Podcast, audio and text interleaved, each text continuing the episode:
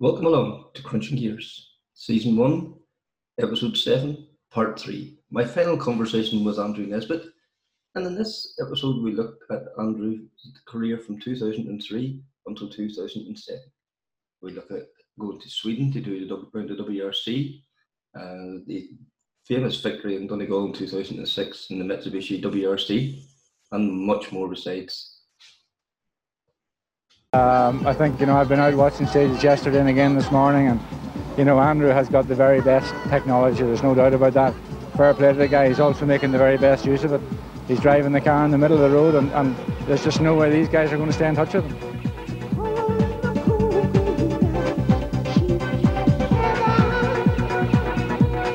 Well, the rally's only half over, as you know, and uh, for me, it's very hard to keep the concentration. Uh, I think the only thing is to continue maximum attack. So we're not uh, going to see a half effort, we're going to see a full effort. Yeah, absolutely. Loose hairpin left 26. Cold tires. Muddy hairpin right 24 times over crested fence.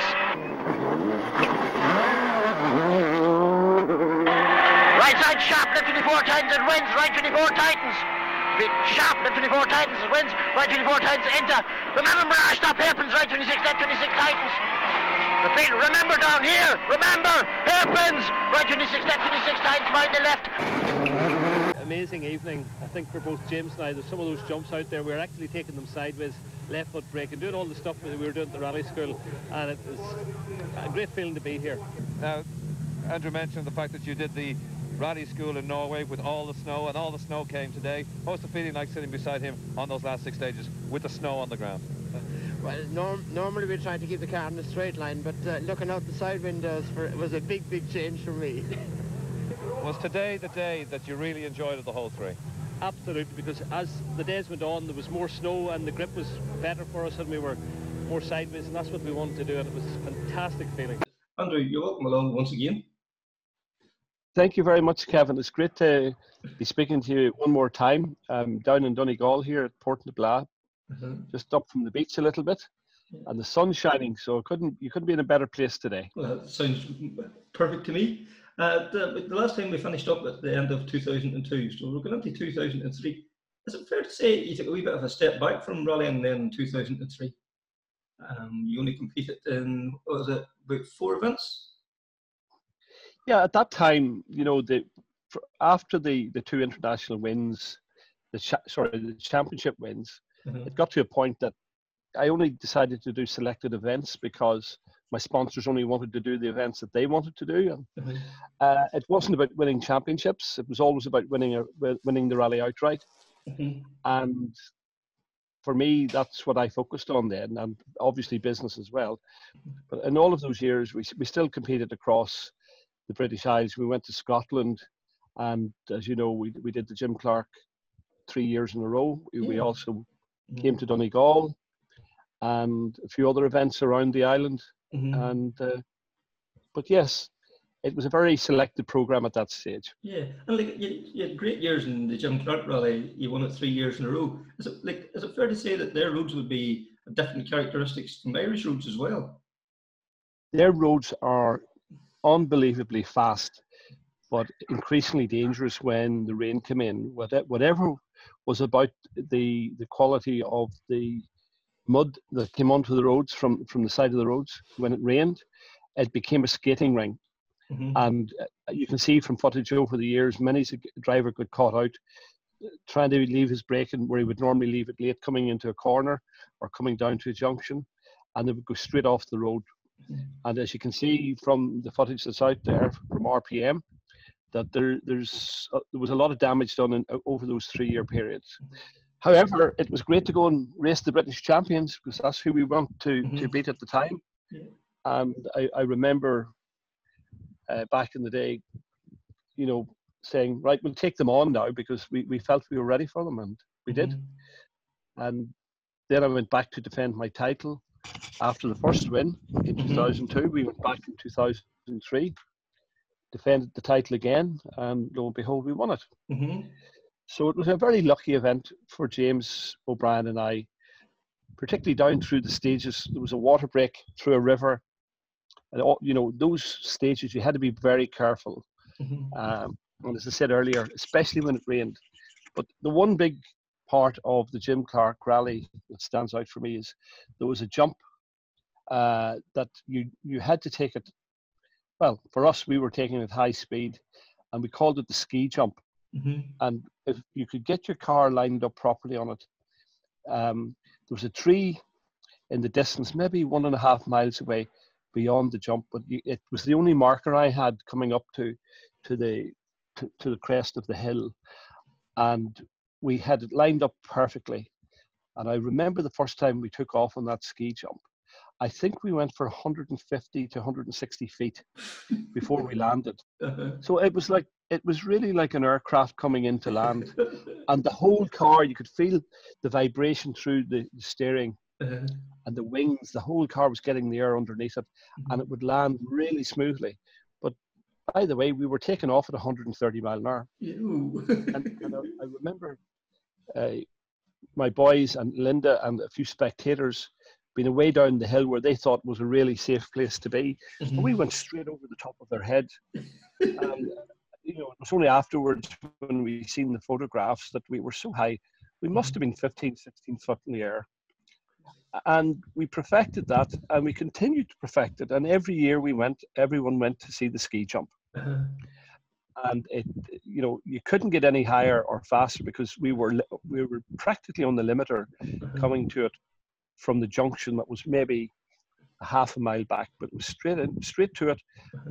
and the jump was taken in at approximately 130 mile an hour every time. Time. Uh-huh. Uh, so it was precision engineering because if you were if you were six inches out with your line, you were off that road and you would have rolled for a mile and a half. It was one of the Yes. Uh-huh. uh, features of the that, that Scottish rally. It was fantastic. Mhm. But coming back to the roads, as I said earlier, you know, there was many, many's a car, many's a world champion took on that race Mhm. and finished up hitting walls or hitting the scenery at a serious rate of knots. And we we were very fortunate that we got through it. But we Mhm. learnt our lesson very early. I remember Chris Patterson was sitting with someone and he says, Andrew, we're just after doing the recce through that stage. And he says, I'm telling you now, do not drive any faster than 30 mile an hour. You will not get stopped. Right. And I'm going, okay, well, that was my first time there. And I, I went down to this junction and could I get stopped? It was impossible. Fortunately, it was an open T junction and I shot straight through it, Uh-huh. only at 30 mile an hour.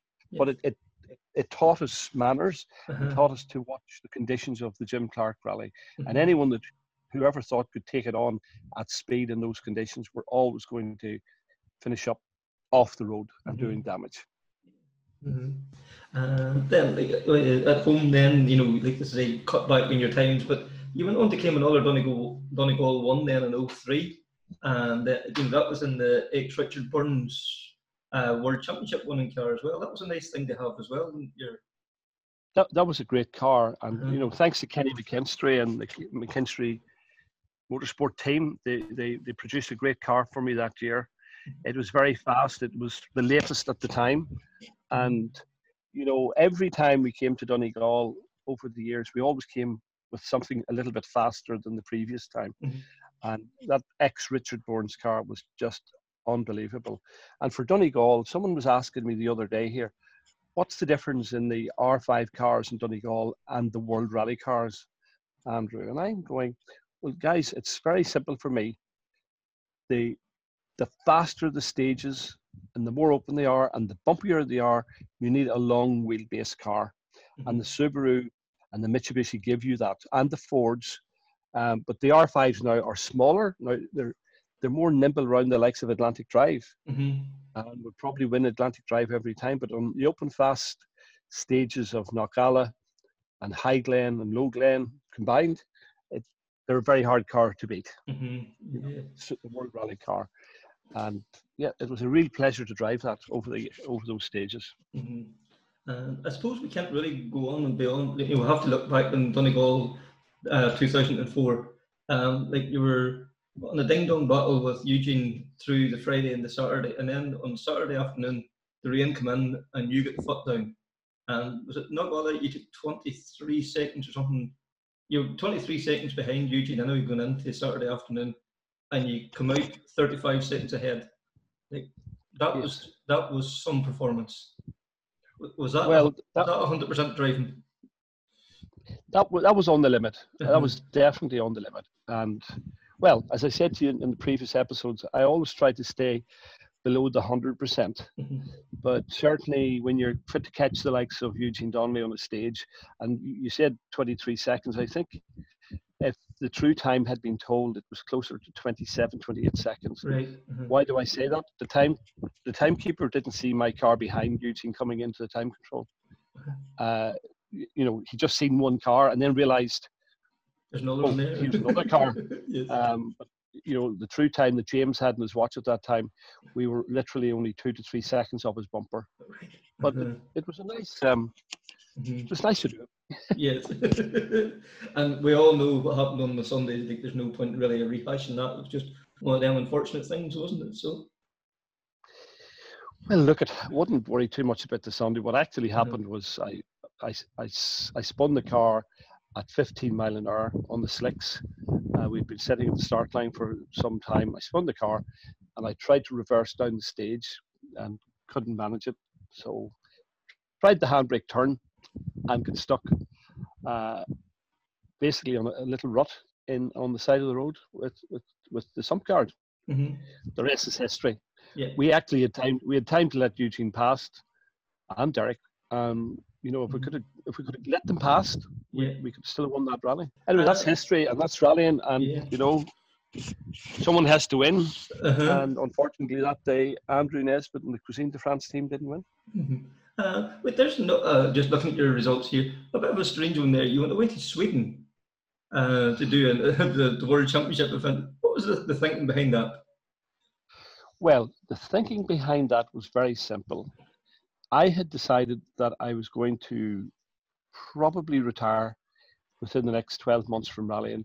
And I felt that if we could get our sponsors together that had supported us over the years, Philip White Tires, Cuisine de France, Subaru Ireland, Pirelli, all of these guys, that we would take all our team Mhm. to Sweden. But uh, you know, there's a few funny stories around Sweden. What actually happened was we got the sponsorship gathered up. We met with the Cuisine de France directors in Dublin. They said, "Yes, Andrew, it's a great idea, and we will support you." But more importantly, it was to thank all my teammates for everything they had done for me over the years. To take them away to a world rally what better one to take them away to than, than a Swedish snow rally? Mhm. We never seen the snow before in a rally car. But so we come up with a very good plan that we would head to Norway first, actually, Uh-huh. and we go to the John Haugland uh, Rally School, which was way up in the mountains. And my goodness, snow everywhere. Like you weren't short of snow. It was three, four foot of snow everywhere. Mhm. But we went to his ice. He had a big lake, and there was a rally track set out on it every winter. And we went there and we tested and tested, and that whole testing was was for the Swedish World Rally, Mhm. purely to get me to understand how to slide the car, how to set the car up, because you, it was completely different to what you would do in tarmac. Uh, and you talk about the Swedish throws of the rally car. We were doing all of this, and so we we all we got all our teammates gathered up, and right enough, uh, John Kenny from RTE he went, he came along as well. Mhm. We had Niall McGuire. We had so many people, so many rally supporters from Ireland appeared to the stages in Sweden Mhm. and but it was a thank you from from myself and all the sponsors for for all the support that I had been given over the previous 10 years of Mhm. international sport at that point Yes. because there were a fantastic period of you know, I think we had probably 15 international wins at that point Mhm. uh, plus the Jim Clark rallies so it was tallying up nicely for me but this was the one I was going to go to and give it a lash as the saying goes we, we got gathered up anyway And I remember flying from Dublin to Norway to Oslo, and we had to drive um, for, I think, two and a half, three hours up into the mountains. Mhm. And I was in the back of Kenny McKinstry's Jeep along with the teammates. His lorry had left Ireland uh, two weeks earlier, but had gone up, was traveling up through the mountains in Norway Mm-hmm. uh, to to the hotel we were staying in. Mm-hmm. And I remember Kenny getting the phone call saying, um, "Oh, there's something wrong." The, what was wrong was I was sort of half sleeping in the back of the jeep. A, so Sam had rang to say, "Kenny, we have lost the rally car." right. And I sort of, he says, "You've lost what?" I overheard this. I Yeah. go, what happened was the the temperature was so cold that night that the tow bar broke. It cracked the, the weld in the tow bar. The car proceeded to leave the lorry and disappear over a snowbank and away down into a field. Fortunately, hit nothing. But they did, the guys didn't know it. It wasn't on the back of the lorry until they got to the hotel when they jumped out to reverse the lorry back into the space. Car was gone. So it took them, I think it took them four or five hours up and down that road to try and find a hole where in the hedge, which was covered in snow anyway, Yes. and they, they eventually found the, the rally car on its side in the rally shuttle, the, the, the trailer that the car was in, Yes. sideways. And the only damage was done at that time that we could see was there was a half shaft bent Uh-huh. and uh, a couple of rims had to be changed just Right. with the side the impact, Yes. and that was it. So we went and tested the rally car anyway, Uh-huh. and everything was going great until we then decided, okay, we're going to the Swedish World Rally. Rally time, you go, you do your tests, Mhm. and the car was working perfectly. And unfortunately, we were going to the first, after the test, we were going to the first stage, and I put the boost on, and the next thing, didn't they? The turbo pipe blew off the, the exchanger. Uh-huh. And it was the only thing that, you know, you could never have picked it up No. because when we were testing, it was perfect. Yeah. When we were rallying on the lake, it was perfect. But World rally in Sweden and no rally car. We, it went missing. It was, what could you do? Only laugh at it, but Yeah. it wasn't. It wasn't a laughing matter No, at the time. Mhm. For a world rally car that was probably worth three hundred thousand pounds at the time, Mhm. gone missing. Yes. There it was gone. Yes. But anyway, once we got the turbo fixed, we had to drive one of the longest stages with this turbo pipe off. And once we got that repaired, we were good to go. And then we, we started competing really well as a privateer. Mhm. Um, at that time, it was you know you had all the world rally team, and then you had the privateers coming alongside them, and it was fantastic. You know, one of those stages was 52 kilometers long. I'd never seen a stage 52 kilometers long. Uh-huh. It was all it was all snow Yes. and left foot braking, and it was a great experience. James and I both loved that. Was- Yeah. And more importantly, it was great for all the people that had supported me over the years that followed us out, Mhm. and it was really a party for them. Yes. And believe you me, it turned into one. I, I, I remember coming up onto the finish ramp, and they, they were wagging us through, and I said, "James, get out of the car. We're going to get onto the bonnet because we're, we're the photographs are going to reveal that we we nearly won this rally." Anyone that's seen the photographs from Sweden would have thought we won that rally. You're celebrating style. Yeah. Fantastic memories. Uh-huh. So um, let's just uh, take a wee quick trip back. Like you were telling us, you know, in the, the first episode about your arm and all. Um, was your arm fully healed at this stage? And did you ever return to see doctors and stuff? That's like that? Well, that's a very good question, Kevin. I, I, yes, my, my arm was fully healed at that time, and through the whole program from the accident to that ti point in time, I always had to have a lot of training and, and physio on it. And Mhm. I fortunately I had Linda was a physio through all those years, and uh, I had the right uh, mechanics to get it all sorted out. But yes, I actually went back to see the surgeon after the Swedish World Rally. Um, there, there was a book produced, and within that book there was many rallies that I had won over the years. And I was coming from Coleraine one of the days, and I had a book in the car, and I said, you know what, I'm going to stop at Ballykelly here to see if Sean Simpson's in, Mhm. and he was the guy, he was the specialist that worked my injury at the time. Mhm. And I walked up and anyway, and the, the lady question said, Yes, he's in surgery, but he's going to be out in about five minutes. So I sat down anyway and I had this book signed. Mhm. And within the book, I said, um, Dear Sean, without you, this book would never would never have been possible. Mhm. And what that meant was, and I didn't realize it until that day, um, how bad things were actually, all those years later. He came out anyway of his theatre and he, he was gowned up and he, he was walking along and he, he, he seen me and he goes, Andrew, what are you doing here? And I'm going, I'm here to see you. He says, Right. Are you all right? I said, I'm fine. Yeah, well, I want I have something for you. Uh-huh. So he says, "Come in, come into my office here." And within the office was the senior nurse that was in charge, plus three or four other people, and one or two doctors. And he brought me in and introduced me to everyone. He says, "This is Andrew Nesbitt, the rally driver, and uh, this is my injury." He says, "This is the arm I was telling you all about."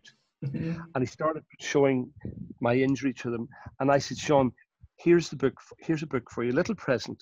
Mhm. And I just thought you, you would like to see it because after that uh, time in '96, when I won my first international, I actually won a fourth or 15, Mhm. and include the Jim Clark rallies. Now you can tally them all up when, Yeah. because we still have to get to 2006. Mhm. and he opened the book and he read the little message that I had put inside the book. And he started to cry. Right. And I'm going, Sean, are you okay? Why, why are you crying? And he turned round to the nurse in charge and he said to her, Do you remember I told you what I was going to do Uh-huh. arm? She says, I do. And it was only then that I ever knew he, when he asked me, uh, before I went to surgery, Andrew, is there anything you want to ask me? And I said, Yes. How quickly will it be before I can race again? Mhm. And at that point, his next conversation with me was going to be that he was going to amputate my arm. And he told the story in front of everyone. And it was only then that I realized that he was his next message to me at that time in '96 was he he was going to have to amputate my arm. But when I said to him, when again, he said, That's down to you. Uh-huh. And the two his office crying Yes. because I never knew that's what he had in his head. Right.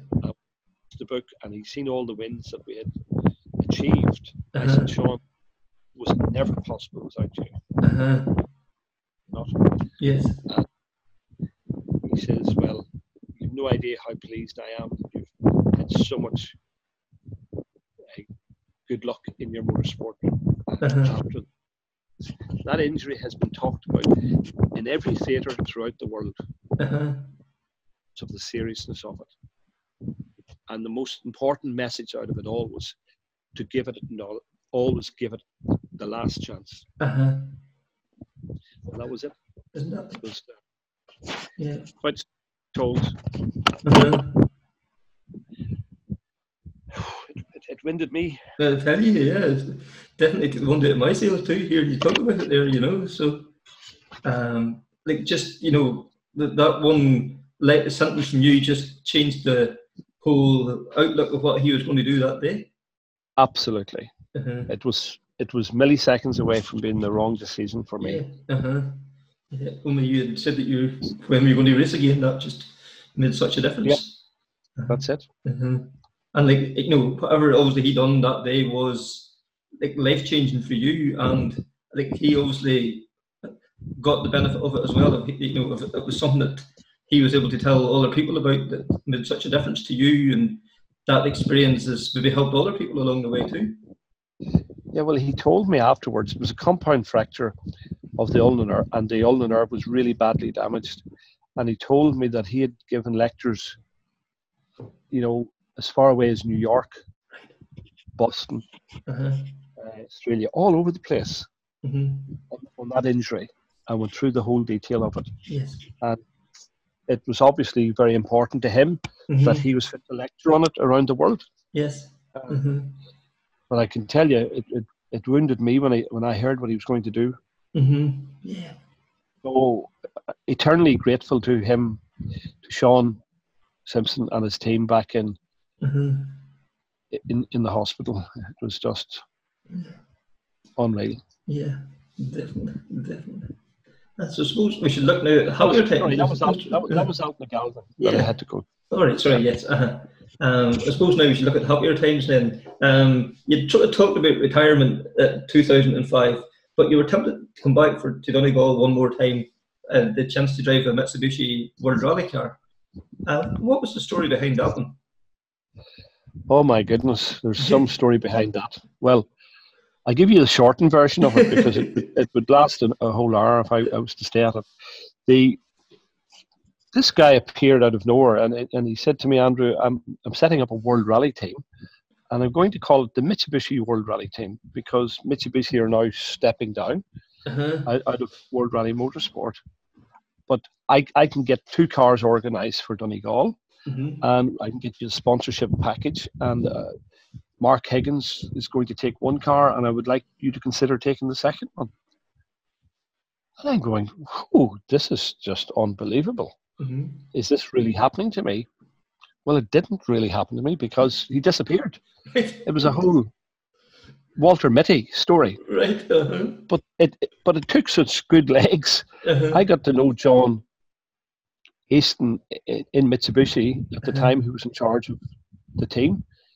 And I said, John, well, look at this guy has disappeared. He hasn't come up with any money, no sponsorship, but I, I, I will organise my end of it Uh-huh. if um, Mark Higgins and Rory can organise their end. So they Mhm. worked hard to get it, but at that time, John said, "There's only going to be one chance here, Andrew. I, there's two rally cars coming to Ireland, or none."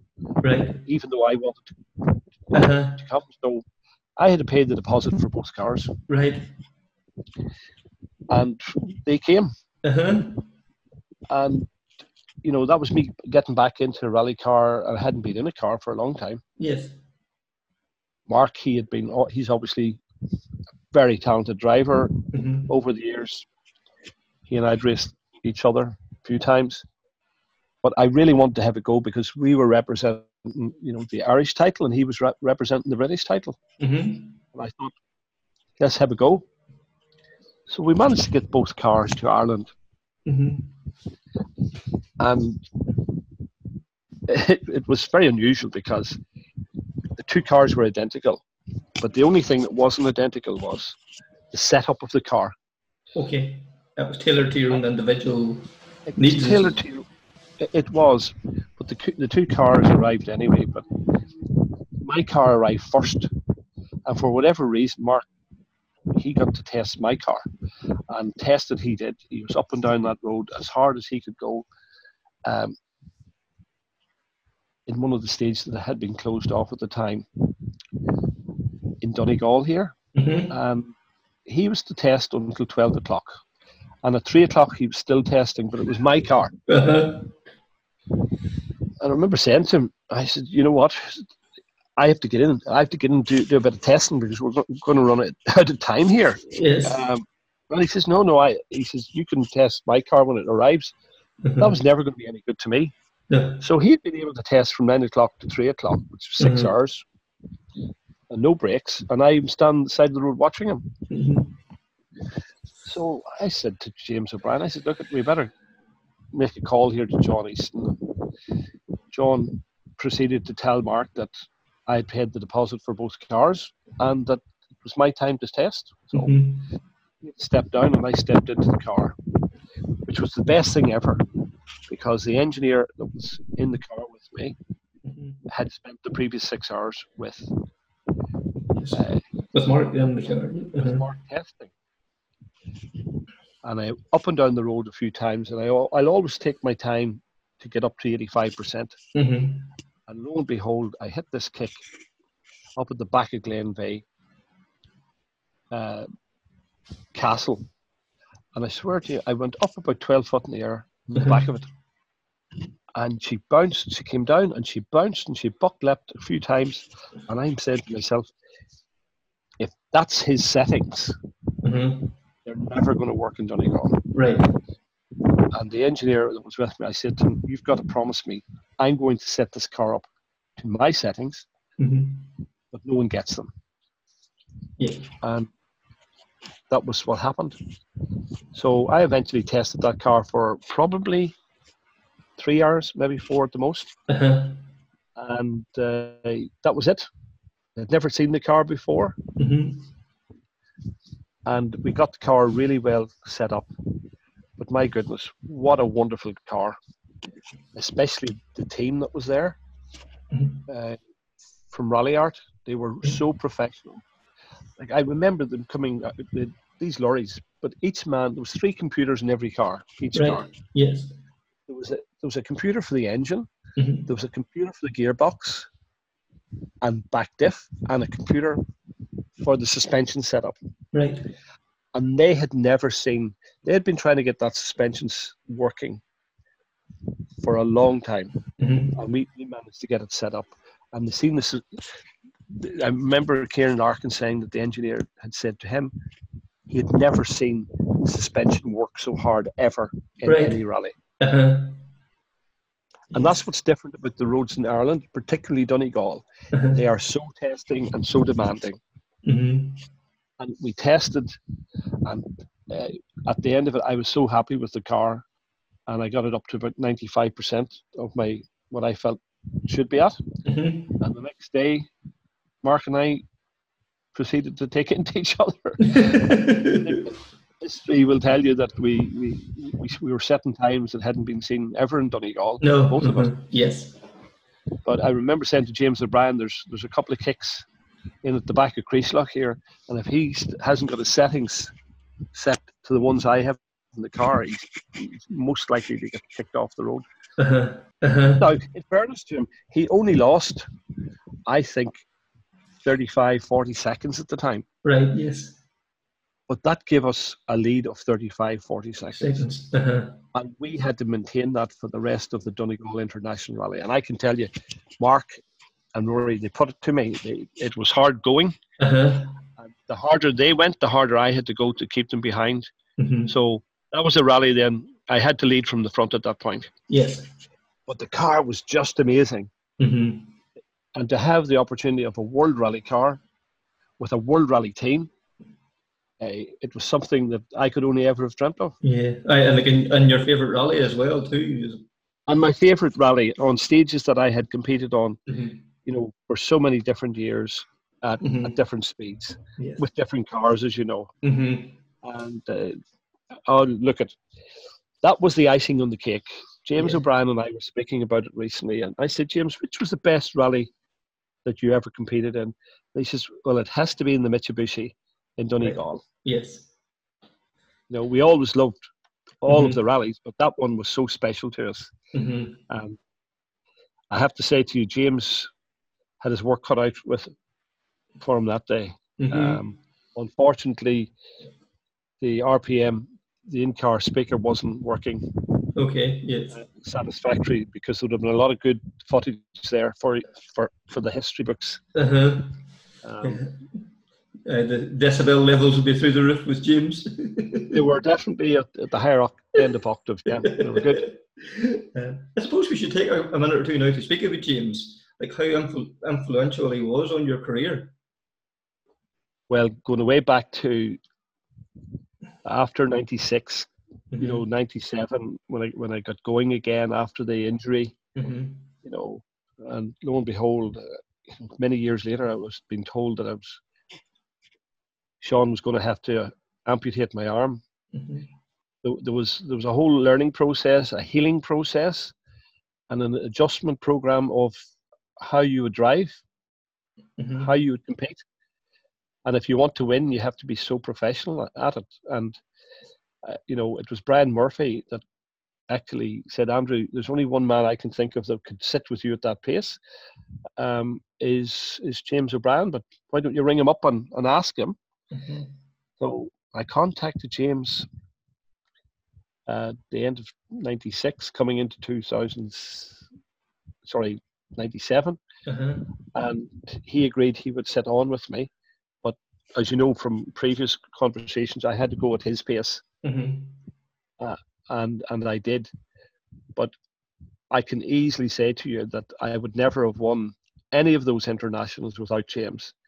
He was so understanding. He the notes that I had were obviously different to most people's, Mhm. but he understood what I was trying to do, and he understood the feeling I had for the cars that I was driving, Yeah. and was always very sensitive around all of that. Look, James has sat with more rally drivers than anyone else in the world. Mhm. Yeah. His his record, so the knowledge he had at that point in time was huge, and it was all about getting me to to drive at a pace that wasn't over the top. Mhm. And if we if we could always if we could get it back to 95, 98 percent, most of the time we were leading the rallies, Mhm.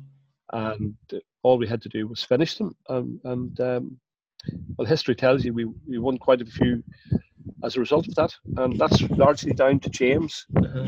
and through the support of his family. Was fantastic. Mhm. I, and you mentioned family there. Like family, obviously, is a very important part. You know, for yourself and James. Like you know, your two boys and your wife. You talk about them as well. They were they went to a lot of the events with you as well. And Graham and Matthew were. Um, did they ever get into the, the sport? Oh, they did actually. Um, Mhm.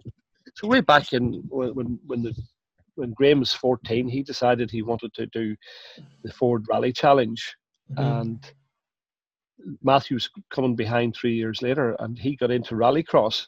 So Mhm. they yeah they, they both had it.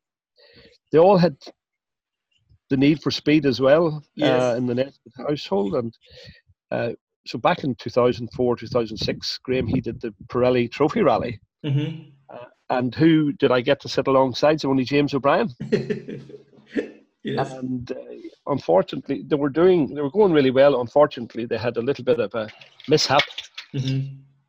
in Kielder Forest, um, and they finished up on the roof. But Yeah. these things happen. And then Matthew, he took up the the rally in, in the British and Irish Rallycross Mhm. back in 2005 and 2007. Yeah. So both Matthew and Graham, they'd done Rallycross meetings. Mhm. Uh, and, and then Graham went into the bigger league when he when he took on the Pirelli Trophy Rally. Mhm. But Yeah. they were both very good drivers. Unfortunately, um, Graham he finished up with that accident with James on his roof, Mhm. and then the time I went to Cork, the last time I, I drove the Mitsubishi rally car Oh actually yeah. Uh-huh. was down in Cork. Matthew was competing in Mondello at the same time in the Irish Rally Championship. Mhm. and I crashed in Cork, and he crashed in Mondello. He finished up in hospital in Dublin, and I finished up in hospital in Cork. so we, we, we always agreed after that that we would never, uh, we there'd only ever be one of us rallying at the one time because you cannot be in two places at No. the one time, especially if you're competing in motorsport. You never know what's going to happen. Mhm. Yeah. But yes, both Mhm. both Graham and Matthew are very talented. Uh, but then, as you know, they had to get university and university results, and Mhm. that was more important than driving at the time. And Yes. they, they did that. But they're they're now voicing, uh, both Graham and Matthew, that they want to get back into the sport. So Mhm. let's see how we get out over this pandemic Yes. in the next 12 Watch- months. Alright, watch So- this space then. Um, so, like, Space. Uh, 2007, uh, Citroen come to Donegal for testing for Rally Ireland. Was it like was that nice to see this, you know, World Rally Championship team coming to your favourite event to compete in? Did it make you want to go back again one last time to Donegal?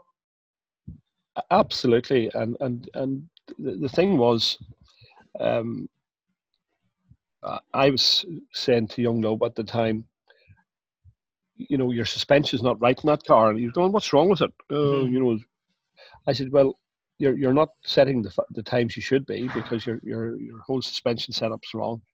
Mhm. And I said to him, if he was to change the springs from the, his usual tarmac spring to a forest spring, he would most likely start leading the rally, and he did. And not only did he lead the rally, he won the rally, Mhm. and that was purely through lack of knowledge on his part, never having tested in Ireland before. Yes. So, yeah, Mhm. it was great to see the World Rally cars coming to Ireland. It was great to see the World Rally teams, and I, I'm hoping it's going to happen again. I know Bobby Willis is working very hard at this point in time to bring the World Rally back in onto the Isle of Ireland. Yeah, brilliant. Fingers crossed that that will come together. Uh, 2007, I also saw you um, taking a wee bit of a change of direction. You went rallycrossing, and you've done competed in rounds of the European Rallycross, uh, Tour Eklund Saab. That must have been some Yes. exhilaration. Well, you, you know, it was George Tracy that got me into that. Mhm. Um, he had been doing a lot of rallycross meetings with Ollie O'Donovan and a few guys. And at that time, he says, Andrew, you should get one of these cars. I said, Well, I, I don't. I don't have access to a car at the moment. He says, "Well, we can get one rented for you," and it was um, the Saab came, as you quite rightly say. Uh-huh. It came to Ireland first of all, and then we went to England, and on into Europe, and to sit on the start line of with you know 700 brake horsepower under the bonnet Mhm. is and maybe seven or ten cars around you is some it's some drill I can tell you. Your heart is beating at a Yes. rate of knots you'd never feel Uh-huh. uh, in anything else. It was frightening actually, but once you got to know how it worked, Rallycross is so different. Everyone wants to put you off the road, and Right. they, they had, you know, when you look at the, those world rounds right now, it's who can get to the front first, and if you don't get to the front first, you're likely to cause damage anywhere Mhm. from second back. Right. And uh, there's only one place to be in Rallycross meetings, and that's the head of the field. Uh-huh. Yes. uh, so you talked then about uh, Loeb and all limping over. Rally Ireland in 2007, you were taking part in it. And then for 2009, another change of uh, career again, a TV pundit for RTE. Um, uh, Graham uh, recently messaged me all the, he had sent you like a cheat sheet, I suppose it could be described as. Um, this sort of become the Bible for all the guys in RTE that must have been some coup for Graham to be involved in the likes of that as well. And did you enjoy the experience? I, I did enjoy the experience because normally it was John Kenny or some of these guys that were doing Uh-huh. the interviewing, but on this particular occasion, uh, they had contacted me to see if I would take on the role, Mhm. and but and they didn't really have the detail uh, on offer that they needed to have to to commentate because it was going worldwide. Mhm. Uh, not only was it RTE doing the commentating and, and recording of the events, but all of that information was go, going worldwide. So Graham, he got to do a lot of work in the background and, and created what we call the motorsport bible of Uh-huh. what we had to, how we were to guide our way through the, the whole interviewing process Uh-huh. with uh, Michael Lyster at the time. It was fantastic Uh-huh. and a great experience for Graham as well. Yes. Uh-huh. That was fantastic, wasn't it? Um, you know, you were going out there live every every night, then yourself and Eugene, and discussing all that happened throughout the day. It's, it's nice to do something so completely different. Um, Well, that was completely different, but yeah. you know, uh, Mhm. when I was there commentating, uh, I'd preferred to be driving, to be honest with you. Yes.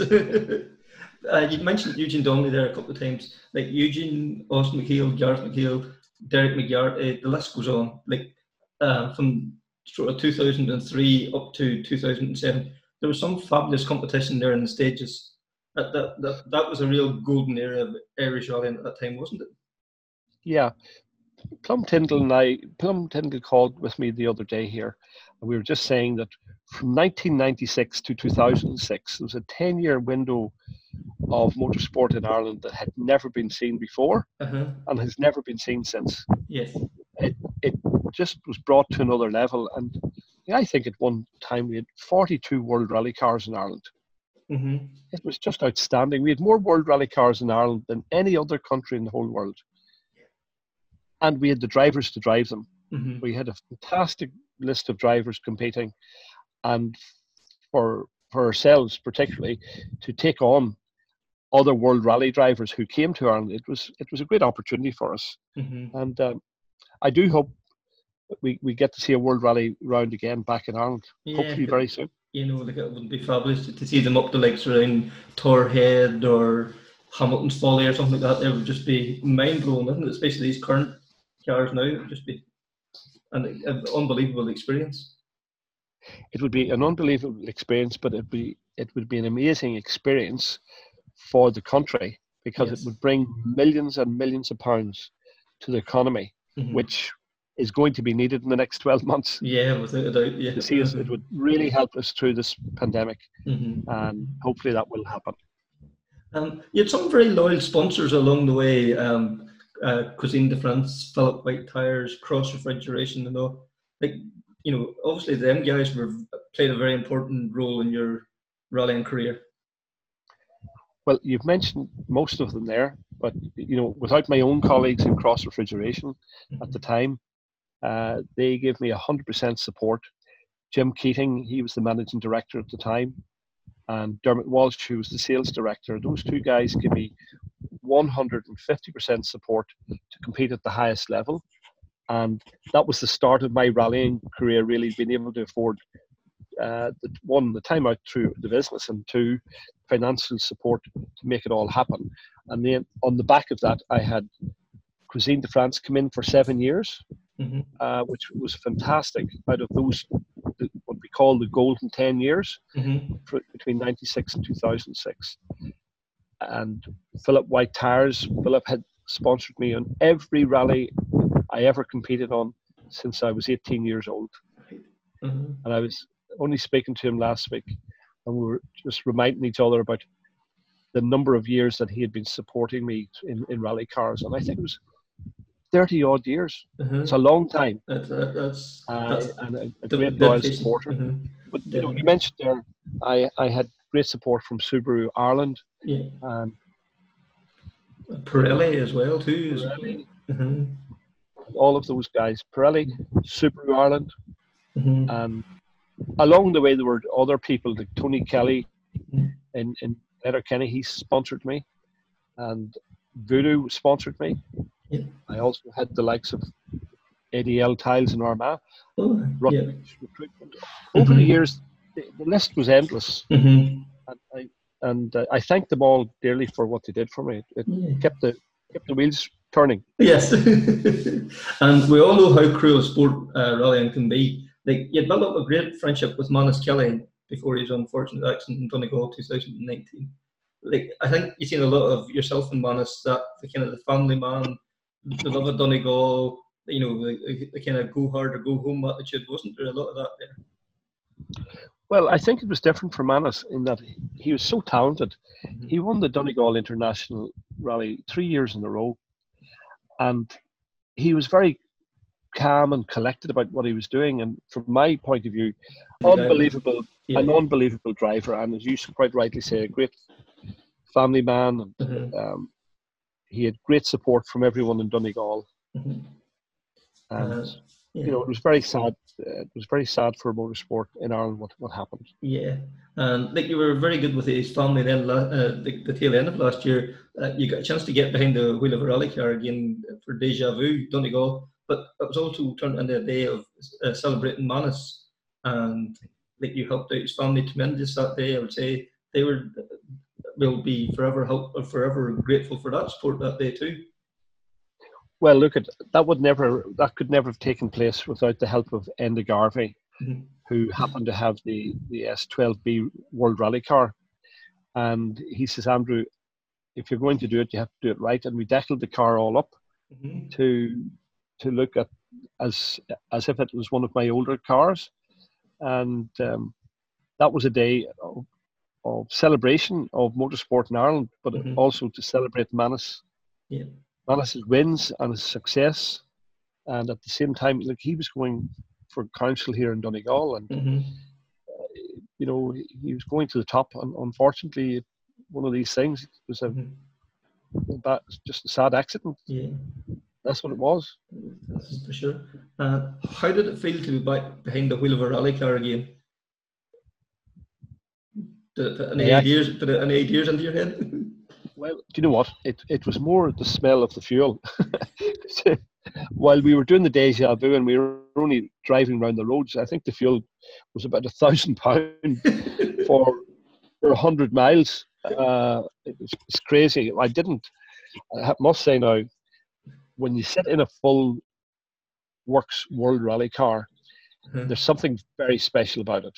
yes. It is so special. The smells of the car, the, the, the engine, the power, you know it's all there.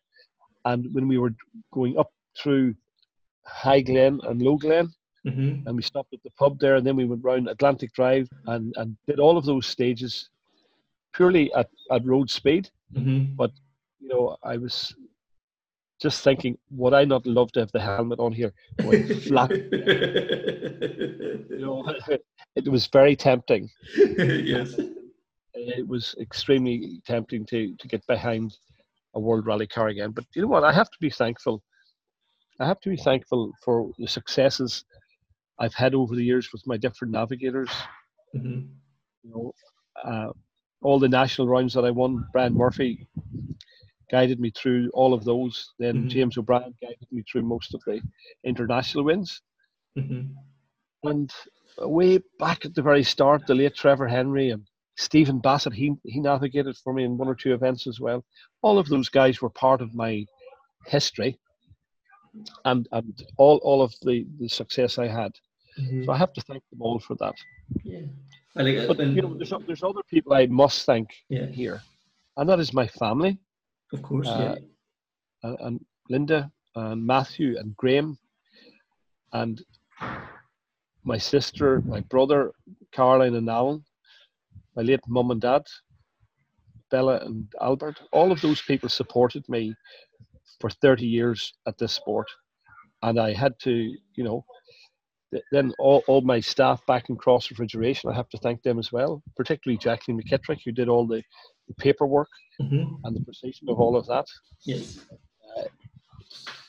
and all of the management team that looked after me. No one believes this, but we had 25 people on a rally team Right. Uh, when we were at, at the top of our game. Uh-huh. And that's a lot of people looking after one person yes. between Mhm. weather notes, tires, you know, uh, Neville Matthews, he's down in Australia, Stephen Dolan. All of these guys were, were a great influence and a great help to me over the Uh-huh. years. So I have to say a big thank you to everyone. There's so many, I can't thank them all. Uh-huh. I know I'd miss them. Uh, Yeah. I'd, I'm going to leave some people out, hmm particularly my family Yes. and my business and Mhm. all my colleagues for supporting me over the years. And Yeah. once again, a big thank you to every one of them. Yes, no problem at all. And I suppose before we go, it would be very remiss of us not to remember the late uh, Brian Patterson and Esler Crawford, who unfortunately both died recently.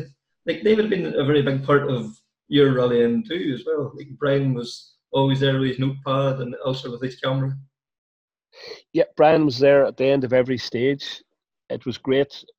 The information that they, him and Liz put together, uh, that, that came out at the end of every stage was, was always very useful to the, not only to the navigators but to the team. They they understood where you were and where what you were doing and where you were at. And there was, it it was, uh, you know, very sad when I heard Brian had passed away, and and lo and behold now, Esler Crawford, who took the photographs Uh-huh. behind the camera, and his photography was just amazing. Mhm. And you know, when you appeared in the likes of Motoring News in England, and the Irish Times and the Belfast Telegraph with Sammy Hamill, and all of those people, uh, you know, Esler was a fantastic man also. So unfortunately, uh, he passed away as well. hmm Now, as we start to wrap things up, Andrew, many a person has asked about, about how you and James, you know, the, the system and Oaks used.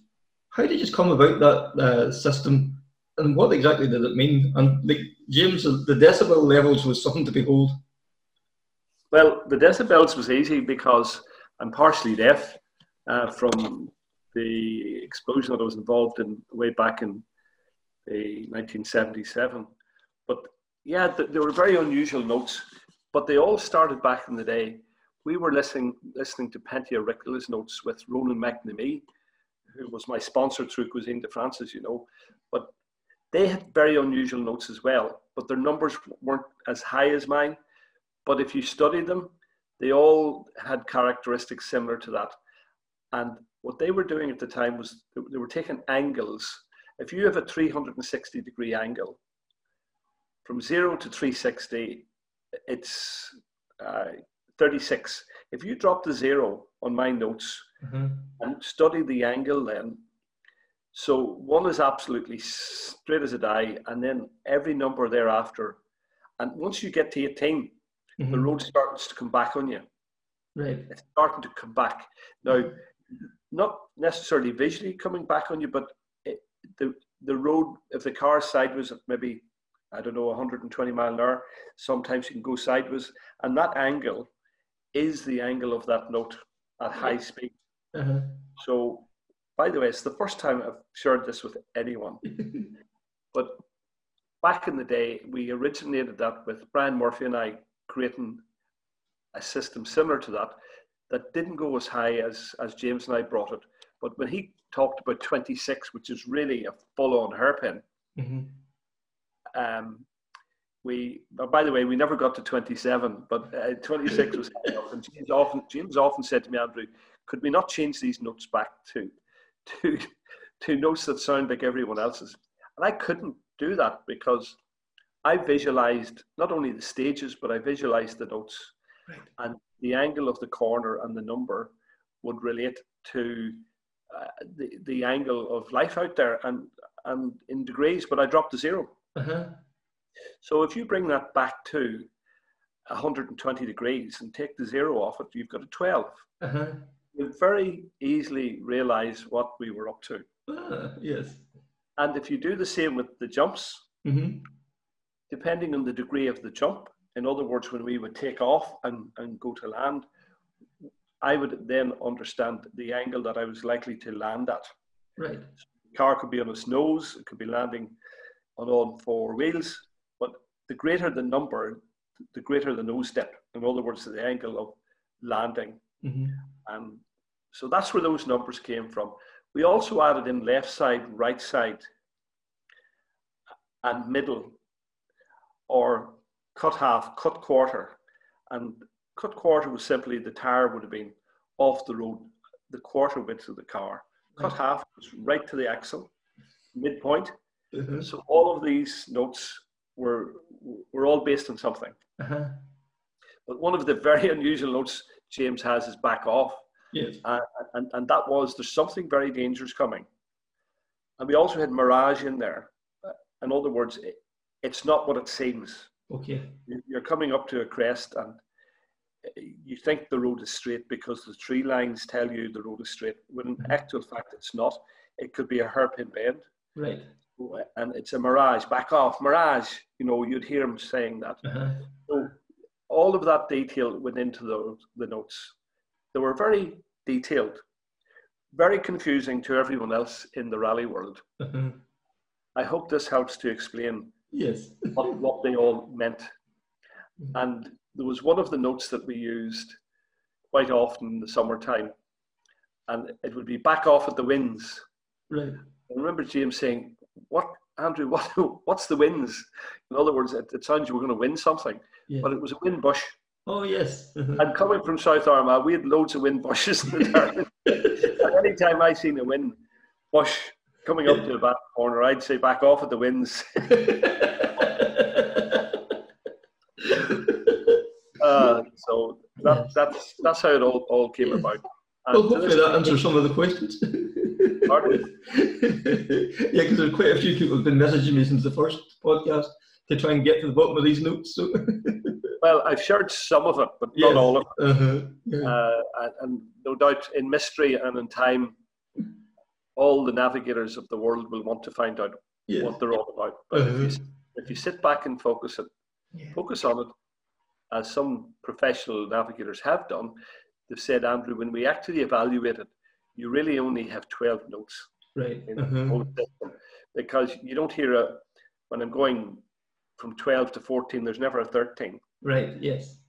12 to 16, there's never a 15. So there's never any odd numbers in my notes Right. other than from 1 to 10. Uh-huh. Yes. And there's never a 9. Mm-hmm. I'm never an 8 actually. So the, depend, depending on the, the speed of the car, uh, a lot of the numbers were actually dropped in between. Right. Yes. And I never used them ever. Yeah. It's so confusing when you think about it. You hear me saying one, and you, we go right up to 26, and Uh-huh. a lot of back offs in between. But if you actually look at it, there's only actually 12 numbers I use. Right. Yes. Well, you know, the the results speak. That to- adds to the mystery. Yes, the results obviously, you know, speak volumes for the, the success of the notes. You know, you look back at the, the, the, the years you and James spent together, like it's just phenomenal, the, the results. Well, Um, look, all, all of those notes started with Brian Murphy mhm, and then moved, moved on with James uh, O'Brien. And we, James and I perfected them while there was a lot of noise and a lot of shouting. The shouting and the loud voice was really because I'm partially deaf. mhm, And it was just to, to, to inform me that it was a very serious potential accident ahead if I didn't back off. And, you know, depending on the conditions, I would always leave it to the last. Uh, you know, if a navigator wants to slow down one second before you say you decide to slow down, it can be a nervous place to be. At all times, James was under control of the whole situation. Well, Andrew, I'd just like to personally now thank you very much for taking the time to spend with us in this podcast. It has been uh, mind blowing to just relive your career, and I really do appreciate you taking the time to share it with us all here now. Well, you know what? It, it was a complete um, pleasure for me to be able to spend the time with you, Kevin. You've been great putting all of this information together. I know you've put many podcasts together for different international and national drivers and, and their teams. Keep doing it. Keep keep the good work going because without the likes of the information, we don't get to know what's going on out there. So I want to thank you and keep at it because you're doing a great job. And look forward to seeing you in Donegal here soon. Okay, appreciate that, my man. You take care of yourself, and we'll speak to you soon. Thank you very much. Thank you and goodbye. Listen to this for commitment from the Donegal Rally 2006. Andrew and James flat out in the Mitsubishi WRC in the rain. Oh, oh no, here's Nesbitt or thingy.